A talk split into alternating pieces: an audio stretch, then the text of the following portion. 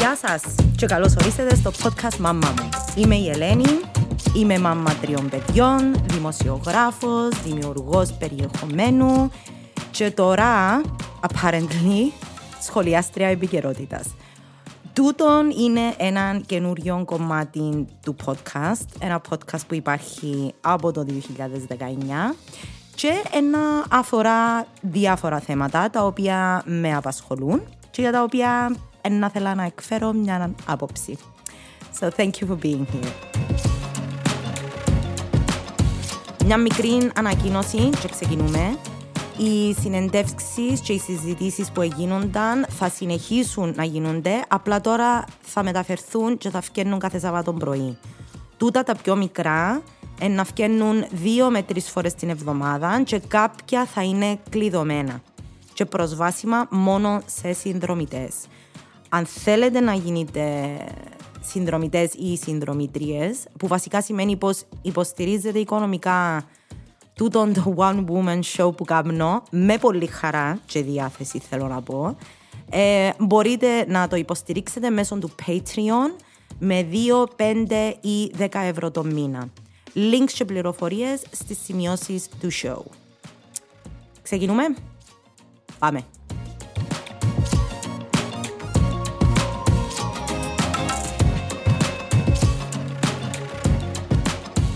Ξεκινούμε με μια είδηση, ανακοίνωση θανάτου που ακούσαμε όλοι την προπερασμένη Κυριακή. Μιλώ για τον Μαθιού Πέρι, τον Chandler, τον Friends. Ο άνθρωπος και ο ηθοποιός που μας έκαμε να γελούμε τόσο πολλά που ακόμα και 30 χρόνια μετά την έναρξη της σειράς αγαπούμε και λατρεύουμε τα πάντα που έχουν να κάνουν με τους friends ή αλλιώς τα φιλαράκια. Ο γιος μου, που είναι 12,5 χρονών, ξεκίνησε να βλέπει τη σειρά πριν κανένα χρόνο. Ε, και την ημέρα που έμαθαμε όλοι για το θάνατο του, έστειλε μου μήνυμα το πρωί και λέει μου «Chandler is dead». Η κόρη της αδερφής μου, που είναι 14 χρονών, είπε μου η αδερφή μου, έκλαιε. Ε, το πώς και πόσον έντζησε τι ζωές τόσων ανθρώπων, τούτη σειρά και τούτος ο άνθρωπος, είναι απίστευτο. Ε, το ταλέντο του ήταν απίστευτο. Άνθρωποι, μητσί, που δεν ήταν καν γεννημένοι ε, όταν ήταν στα φόρτε του το Friends, ξέρεις, ξεκάθαρα συγκινημένοι με τούτον το χαμό. Anyway, so, ε, προέκυψαν πολλά με την ανακοίνωση του θανάτου του, όπως γιατί μας κόφτει τόσο πολλά αφού μιλούμε για έναν άνθρωπο που ούτε καν γνωρίζουμε προσωπικά ούτε θα κάνει καμιά διαφορά στη ζωή μας αν ζει ή αν επέθανε. Όπως επίσης και το πώς και γιατί σημάδεψαν τις ζωές μας, ειδικά εμάς που ζήσαμε την εφηβεία στα 90s.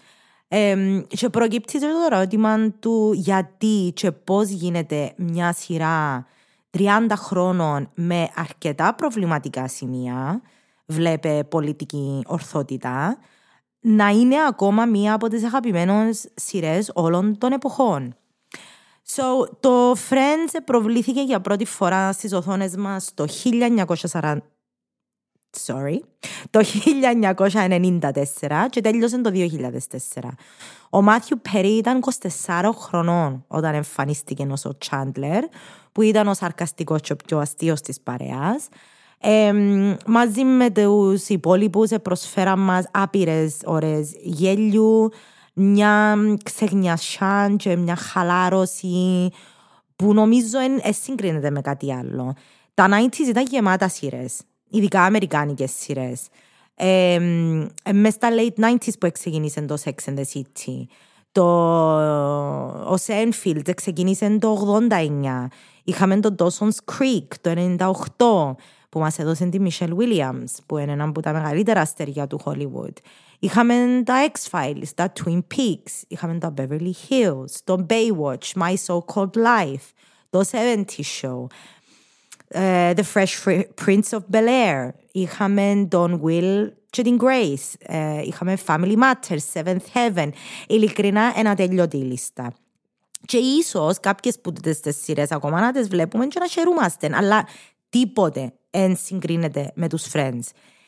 Γιατί όμως, ε, ειδικά αφού όπως ανέφερα προηγουμένως, μιλούμε για μια σειρά που η, αρκετά από τα αστεία και οι ατάκες ε, λίγο cringe πλέον, όπως λέει και ο γιος μου.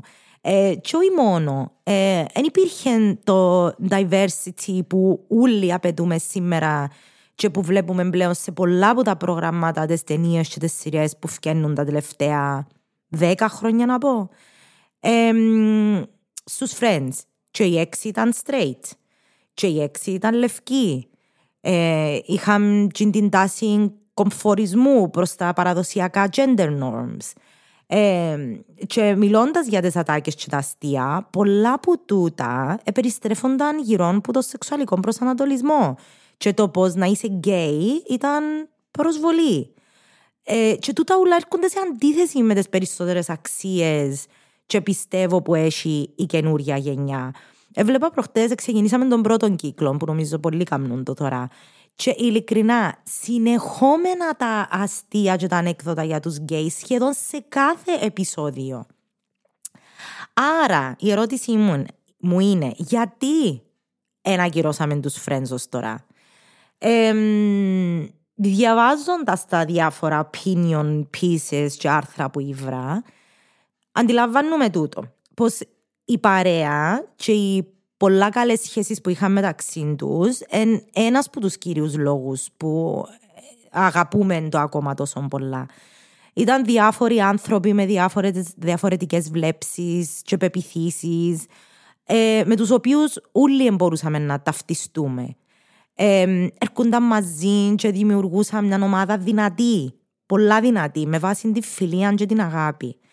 Επίσης, ακόμα ένα συστατικό που βοήθησε στην επιτυχία της σειράς και ένα κεντρικό σημείο στο οποίο διαφέρει που άλλες σειρές του καιρού του είναι πως δεν είχε πρωταγωνιστή, δεν είχε ένα main character. Όλοι ήταν ίσοι και με τον τρόπο ε, αφήναν εμά, το κοινό, να ταυτιστούμε με έναν τουλάχιστον που είναι στις έξι προσωπικότητες. Και ενώ κάποια κομμάτια του show um, have not aged well, όπως λέμε και στο χορκό μου, ε, όπως ας πούμε η σχέση του Ρος και της Rachel, που ενώ παλιά ο Ρος ε, θεωρείται καλό μωρό, he was a good guy. Τώρα βλέποντας το πώς εξελίσσεται η σχέση τους, παρατηρούμε διάφορες κοκκίνες σημεούες στη συμπεριφορά του. Εζήλευκε πολλά. Ε, ήταν και λίγο σνόπ ε, νομίζοντας ότι ήταν καλύτερος και υπεράνω από τους άλλους. Ε, και άμα ξεχάσουμε και την σύγχυση να το πω που επικρατούσε με τον παπάν του Τσάντλε που ήταν drag queen ή ήταν trans ε, ενώ Τζείνο που είναι ξεκάθαρο όμως είναι πως οι Friends αντιπροσώπευαν και εδιούσαν πλατφόρμα σε τούτες τις διάφορες έννοιες, τα διάφορα concept και τις αντιλήψεις της εποχής, που πράγματι ήταν λίγο συγχυσμένες τον καιρό. Ε, η σειρά όμως πιστεύω γενικά κατάφερε να παρουσιάσει την βασική την ανθρώπινη εμπειρία που έχουμε οι περισσότεροι που ζούμε στον δυτικό κόσμο και σε δυτικές κοινωνίες, ότι η φιλία υπάρχει ακόμα. Δηλαδή είναι It transcends everything. Ε, δυνατή. Και χρειαζόμαστε την, όποιοι κι αν είμαστε. Ε, έφερε με όμως τούτη, ε, τούτον το συμβάν σε κάτι άλλο που ήθελα να το, να το αναπτύξω λίγο σε τούτον το επεισόδιο που είναι η νοσταλγία. Ε, επικρατεί έτσι μια νοσταλγία προς τα 90s. Όπως είπαμε, όπως, όπως ξεκίνησα και εγώ πριν και πάω 12 χρόνος μου ο γιος και 14 χρόνος ήμουν η, η αρφότεχνη. Um, so, σύμφωνα με τον BBC Science Focus, ο όρος νοσταλγία επινοήθηκε από έναν Ελβετό γιατρό τον 17ο αιώνα για να περιγράψει την νοσταλγία που βίωναν οι μισθοφόροι που πολεμούσαν μακριά από το σπίτι τους από το ελληνικό νόστος, η επιθυμία να επιστρέψω στο σπίτι και άλγος που σημαίνει πόνος. Παραδοσιακά οι ψυχολόγοι θεωρούσαν ότι η νοσταλγία βασίζεται στις αναμνήσεις ενός ανθρώπου με βάση τις δικές του εμπειρίες. Όμως πιο πρόσφατα ο καθηγητής φιλοσοφίας Μπρικάρτ στο Πανεπιστήμιο Τζουκ πρότεινε ότι η νοσταλγία είναι κάτι ευρύτερο και περιλαμβάνει και τις επιθυμίες. Ο Μπρικάρτ εμπνεύστηκε από μια έρευνα για τη μνήμη που έδειξε ότι είναι μια δημιουργική διαδικασία. Όταν σας έρχονται στο νου αναμνήσεις, δεν είναι σαν να αναζητάτε μια ηχογράφηση του τι συνέβη. Είναι περισσότερο σαν ο εγκέφαλος σας να δημιουργεί μια προσωμείωση αυτών των γεγονότων του παρελθόντος. Με τούτον τον τρόπο, ο Πρικάρτ υποστηρίζει ότι η νοσταλγία μπορεί να βασίζεται σε αναμνήσεις, προσωμιώσεις ευχάριστων εμπειριών του παρελθόντος, αλλά δεν χρειάζεται να είναι μόνο αυτό απαραίτητα. Δεδομένου του ρόλου της φαντασίας στη μνήμη, λέει ότι δεν είναι τεράστιο άλμα να προτείνουμε ότι η νοσταλγία μπορεί επίσης να βασίζεται σε φανταστικές θετικές εμπειρίες του παρελθόντος. Αυτό το είδος της νοσταλγίας που βασίζεται στη φαντασία είναι πιθανόν να επηρεαστεί από ιστορίες που ακούσαμε για το παρελθόν. Με βάση αυτόν, το μυαλό σας δημιουργεί μια προσωμείωση του πώς θα ήταν εκείνα τα μέρη ή οι στιγμές και μετά αισθάνεστε λαχτάρα να τα ζήσετε μόνοι σας. Ο Μπριγκάρτ λέει ότι αυτό είναι πιο πιθανόν εάν αισθάνεστε δυσαρεστημένοι με την τρέχουσα κατάσταση σας. Και ήβρα και κάτι άλλο για εκείνους που μας αρέσει να βλέπουμε ξανά και ξανά Friends, που νομίζω ότι μπορεί να σας παρηγορήσει λίγο, εμένα τουλάχιστον παρηγορήσε με. Ε, έναν άρθρο λέει, όταν έχεις 20 λεπτά, θέλεις κάτι να παίζει ενώ στην, στην τηλεόραση, ενώ τρως ή όταν θέλεις κάτι να σου φτιάξει τη διάθεση μετά από μια δύσκολη μέρα, πιθανότατα πατάς play σε κάτι κλασικό και αγαπημένο, όπως τα φιλμα, φυλα, φιλαράκια. Ίσως ε, πάλι προτιμάς κάτι πιο πρόσφατο, δηλαδή το White Lotus. Παιδιά, αν το είδα το White Lotus. Ε, όποια και αν είναι η επιλογή σου όμως, έναν είναι το σίγουρο. Δεν πρέπει να νιώθεις ενοχές που βλέπεις τις ίδιες σειρές ξανά και ξανά κάθε φορά που κάθεσαι μπροστά στην τηλεόραση. Στην πραγματικότητα, η επαναπροβολή μιας ταινίας, μιας σειράς ή ενός μόνο επεισοδίου που έχει ιδιαίτερη σημασία για σένα, έχει βρεθεί ότι συμβάλλει στη βελτίωση της ευημερίας σου. Σύμφωνα με τον Robert Kraft, καθηγητή γνωστικής ψυχολογίας στο Πανεπιστήμιο Otterbein στο Οχάιο, η επανελειμμένη προβολή οικείων υλικών καλύπτει τις συναισθηματικές μας ανάγκες, μας παρηγορεί, μας δίνει την αίσθηση του ελέγχου της ζωής μας και μας συνδέει με το παρελθόν μας. Όπως γράφει για το Psychology Today, όταν βλέπουμε κάτι οικείο, λαμβάνουμε τις ιστορίες και τα συναισθήματα που περιμένουμε. Γνωρίζουμε πώς τελειώνουν τα επεισόδια και το πιο σημαντικό, πώς θα νιώσουμε όταν τελειώσουν. Αυτός είναι ένας λόγος που είναι πιο πιθανό να επιλέγουμε κομμωδίες ξανά και ξανά αντί για δράματα ή τραγωδίες. Πολλοί από εμάς παρακολουθούμε συχνά τις αγαπημένες μας χριστουγεννιάτικες ταινίες γιατί μας αρέσει η ιστορία αλλά και η συναισθηματική ανταμοιβή που ξέρουμε ότι θα έρθει. Και υπάρχουν αρκετοί ψυχολογικοί λόγοι πίσω από αυτό να αναφέρει το άρθρο. Πρώτον, η νοσταλγία είναι θεραπευτική. Όχι μόνο είναι ωραίο να ξαναβλέπεις χαρακτήρες, σκηνές και ιστορίες που αγαπάς, αλλά έχει θετικό αντίκτυπο και στον εγκεφάλο σου. Όπως υποστηρίζει μια πρόσφατη μελέτη, η συναισθηματική πολυπλοκότητα της νοσταλγίας απαιτεί από τον εγκέφαλο να ασκεί τη συναισθηματική ρύθμιση. Ενώ οι περισσότεροι άνθρωποι θα συνέδεαν την νοσταλγία με καλά πράγματα, μέρος της νοσταλγικής εμπειρίας είναι αυτόν το πικρό γλυκό, το bitter sweet αίσθημα λαχτάρας ή απουσίας που τη συνοδεύει. Ω εκ τούτου, ο εγκέφαλος σου μπορεί να εξισορροπήσει τόσο τα θετικά όσο και τα αρνητικά συναισθήματα ταυτόχρονα. Κάτι που έχει μια γενική καταπραϊντική επίδραση στην συναισθηματική σου κατάσταση. Επιπλέον συχνά σου αρέσει κάτι απλά επειδή έχεις εκτεθεί σε αυτό, το οποίο είναι γνωστό ως το φαινόμενο της απλής έκθεσης.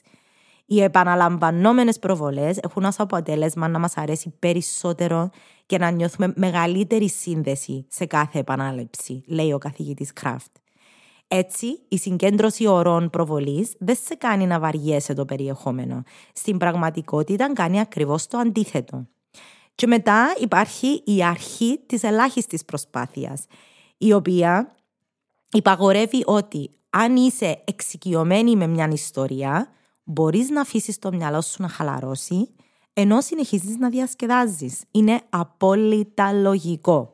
Η παρακολούθηση μιας οικίας σειράς απαιτεί πολύ λιγότερη γνωστική προσπάθεια από μια άγνωστη σειρά. Και συχνά αυτή η ευκολία είναι ακριβώς αυτό που θέλεις όταν προσπαθείς να αποσυμπιεστείς από μια δύσκολη μέρα.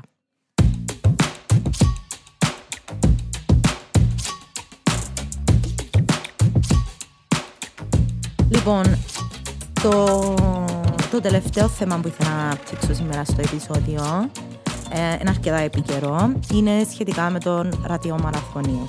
Σήμερα το πρωί μίλησα, έκανα ένα live στο Instagram μαζί με την Γιούλα την Πιτσάλη, η οποία είναι μάμα ε, του Νικόλα, ο οποίος είναι ε, άτομο με αναπηρία.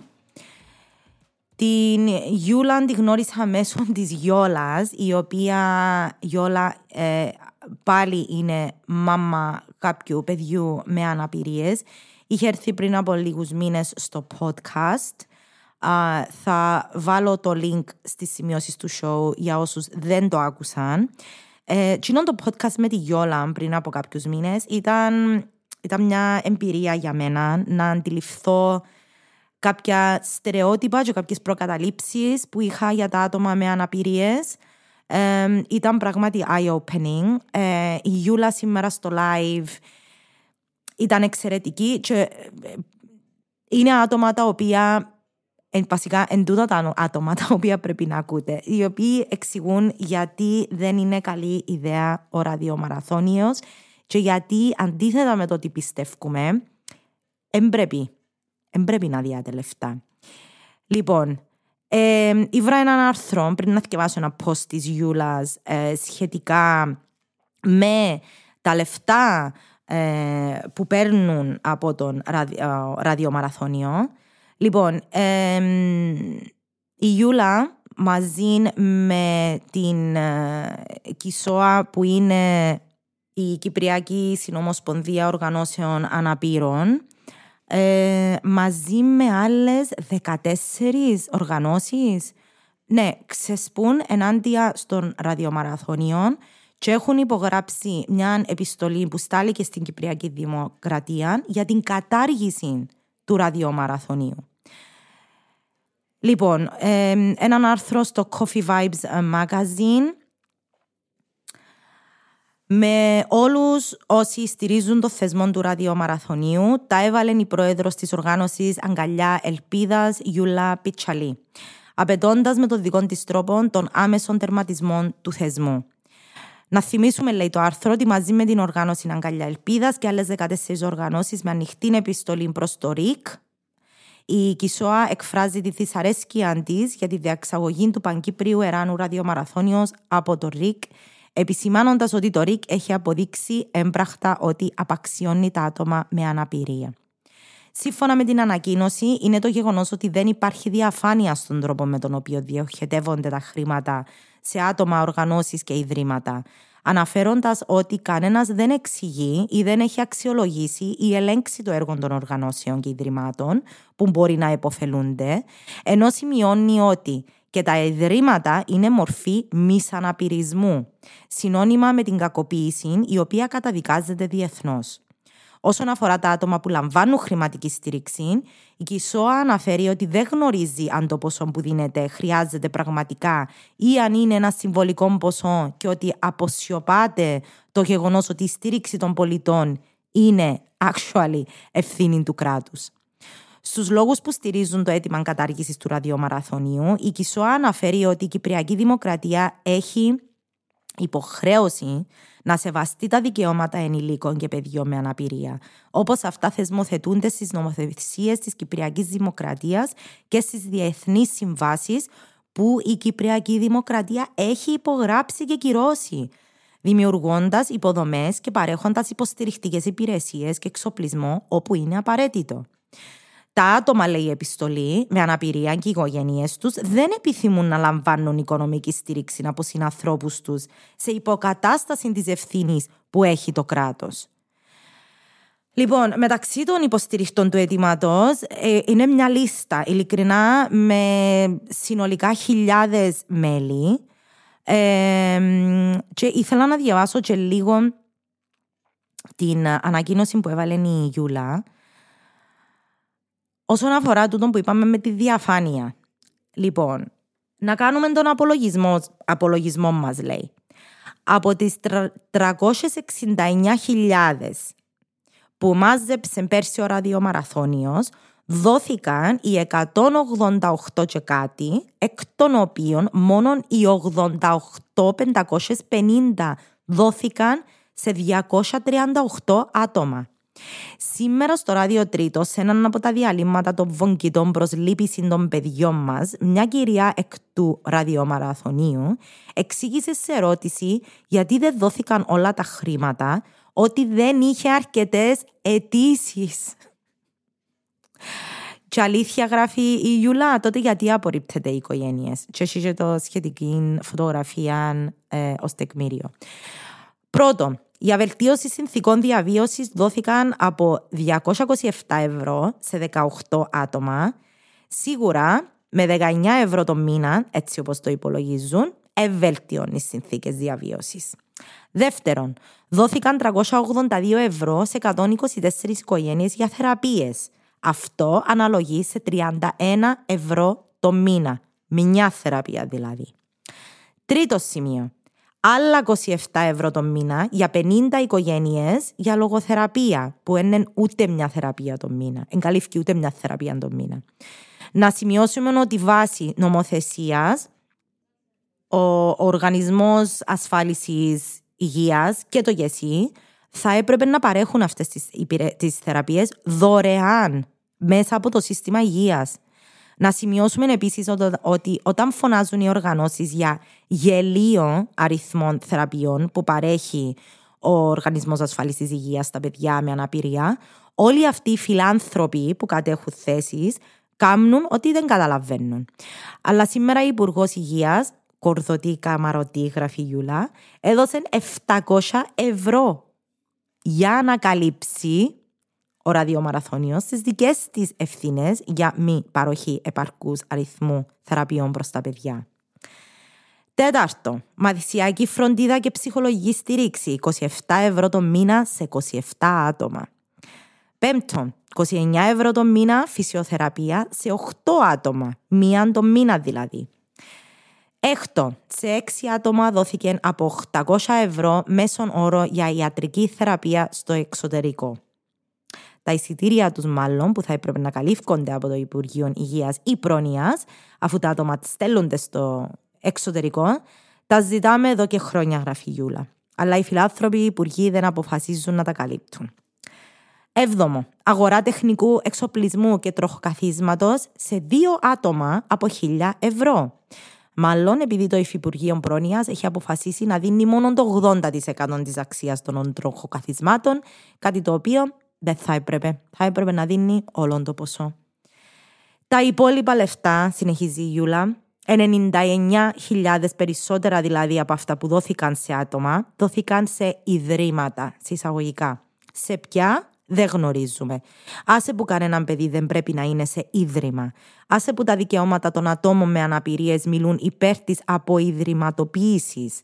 Άσε που δεν γνωρίζει κανείς εάν οι υπηρεσίες αυτών των ιδρυμάτων δίνονται βάσει των πραγματικών αναγκών, προδιαγραφών, δικαιωμάτων, κριτήρια επιλογής κτλ. κτλ. Αντιλαμβάνεστε ότι όλο αυτό το πανηγύρι εξευτελισμού για τα παιδιά με αναπηρίες δεν γίνεται για τα παιδιά με αναπηρίες. Αντιλαμβάνεστε ότι αν το Υπουργείο Υγείας προστάτευε το δικαίωμα των παιδιών με αναπηρίες στην απρόσκοπτη πρόσβαση σε ιατροφαρμακευτική περίθαλψη και θεραπείες αποκατάστασης, δεν θα είχε ανάγκη καμία οικογένεια να αποταθεί στο ραδιομαραθώνιο. Ούτε αν το Υφυπουργείο Πρόνοια έδινε όλων των ποσών για τον εξοπλισμό που χρειάζονται τα παιδιά με αναπηρίες, τα άτομα γενικά με αναπηρίες. Αντιλαμβάνεστε τώρα πως αυτός ο ραδιομαραθώνιος γίνεται για τον εξ, εξευτελισμό των ατόμων με αναπηρίες. για την προβολή και διαφήμιση των ιδίων των δίθε φιλανθρώπων, για το ξέπλυμα συνειδήσεων όλων όσων γυρνούν την πλάτη καθημερινά στα άτομα με αναπηρίες.